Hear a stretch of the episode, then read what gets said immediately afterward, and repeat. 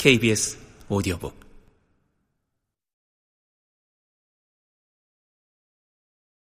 이 다음 날 수업이 끝난 후 나는 민채의 손에 이끌려 학교 앞 분식점으로 갔다.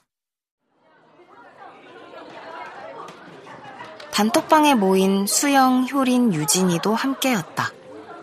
점심을 먹은 지 3시간밖에 지나지 않았지만 아이들은 있는 돈을 다 털어 떡볶이와 어묵을 샀다. 아이들이 모인 데는 이유가 있었다. 사회 선생님이 첫 시간부터 수행평가를 내줬기 때문이다. 모두들 주제나 제출 기한은 신경 쓰지 않았다. 누구랑 함께 하느냐가 가장 중요한 일이었다. 인원은 한 명에서 세 명까지 자유라고 했지만 혼자 하면 버겁기도 하고 또 심심하달까? 아니, 솔직히 버겁거나 심심한 것은 두 번째 문제였다. 이번 과제를 누구랑 하느냐가 앞으로 1년을 함께할 친구를 사귀는데 아주 중요한 역할을 한다는 것을 다들 본능적으로 알고 있었다. 우리 반 분위기 어떤 것 같아? 떡볶이를 먹다 말고 누군가 물었다. 그럭저럭 괜찮지 않냐? 어쨌든 유명한 애는 없잖아. 응. 유명한 애? 안 좋은 소문 있는 애 말이야. 그러자 민채가 딱 잘라 말했다. 왜 없어? 황가람 있잖아. 아이들이 떡볶이를 씹다 말고 서로를 바라보았다. 아, 한가람! 한가람! 동조한다는 듯이 고개를 끄덕였다. 그래도 황가람이 나대는 애는 아니잖아. 유진이 말이 끝나기 무섭게 민채가 쏘아붙였다. 황가람 같은 애 때문에 반 분위기 망치는 거야. 반에서 뭐 할 때마다 개 처리하려면 골치 아프거든. 민채는 자신이 반 회장이라도 된 양 말했다. 철이라는 말이 불쾌해서 한마디 하고 싶었지만 참았다. 근데 걔는 왜 왕따야? 남한테 피해 안 주잖아. 누군가의 물음에 이번에도 민채는 딱 잘라 말했다. 그런 애 있잖아. 같이 있으면 괜히 기분 나쁘네. 다들 아무 말도 하지 않았다. 하지만 나는 가만히 있을 수 없었다. 괜히 기분이 나쁘다니 그게 친구한테 할 말인가? 야, 괜히 기분 나빠서 왕따 시킨다는 게 말이 되냐?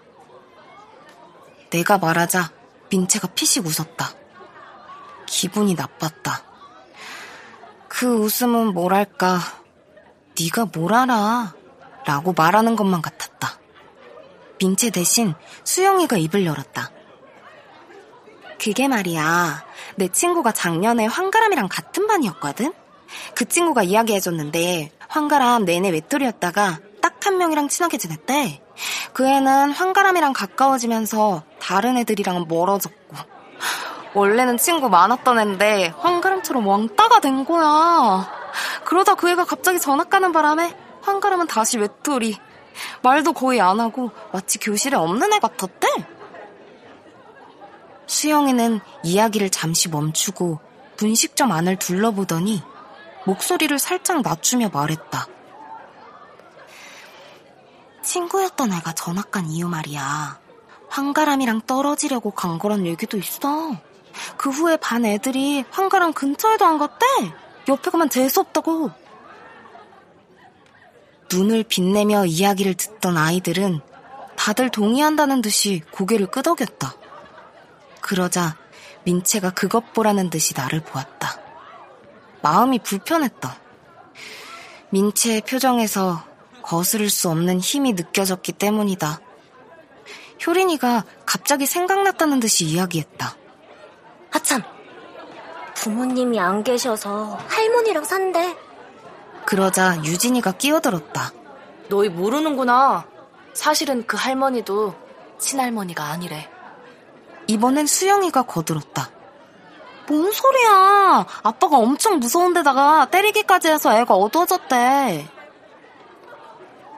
아이들이 전부 다른 가계도를 가지고 와서 가라미를 퍼즐처럼 자기들 마음대로 넣고 빼고 반복했다.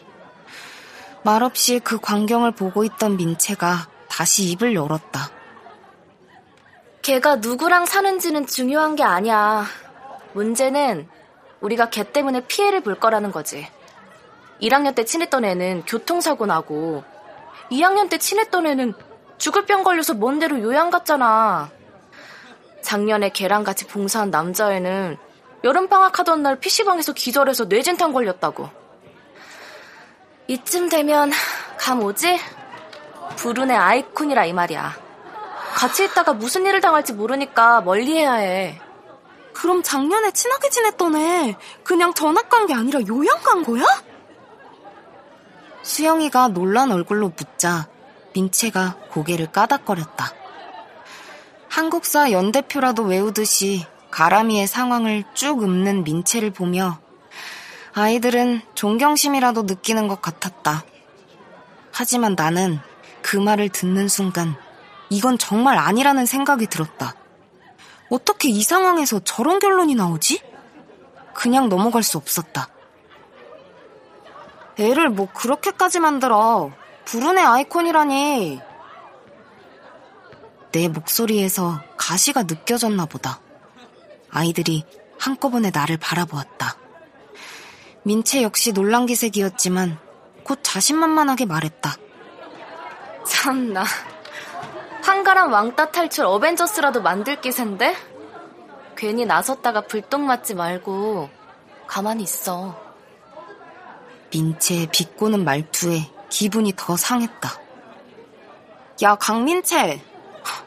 친구가 힘들면 도와줘야지. 너처럼 하면 누구라도 왕따 되겠다. 그러나 민채는 조금도 주춤하지 않고 못마땅하다는 표정을 지었다. 갑자기 싸늘해진 분위기에 다들 아무 말 없이 눈치만 봤다. 나는 의자에서 일어서며 말했다. 나 먼저 갈게. 그러자 민채가 소리쳤다. 최다영, 왜 그래? 나 너한테 아무 감정 없어. 진짜로 네가 걱정돼서 말하는 거야. 괜히 오지랖 떨지 말고 가만히 있어. 나는 뒤도 안 돌아보고 혼자 집으로 와버렸다.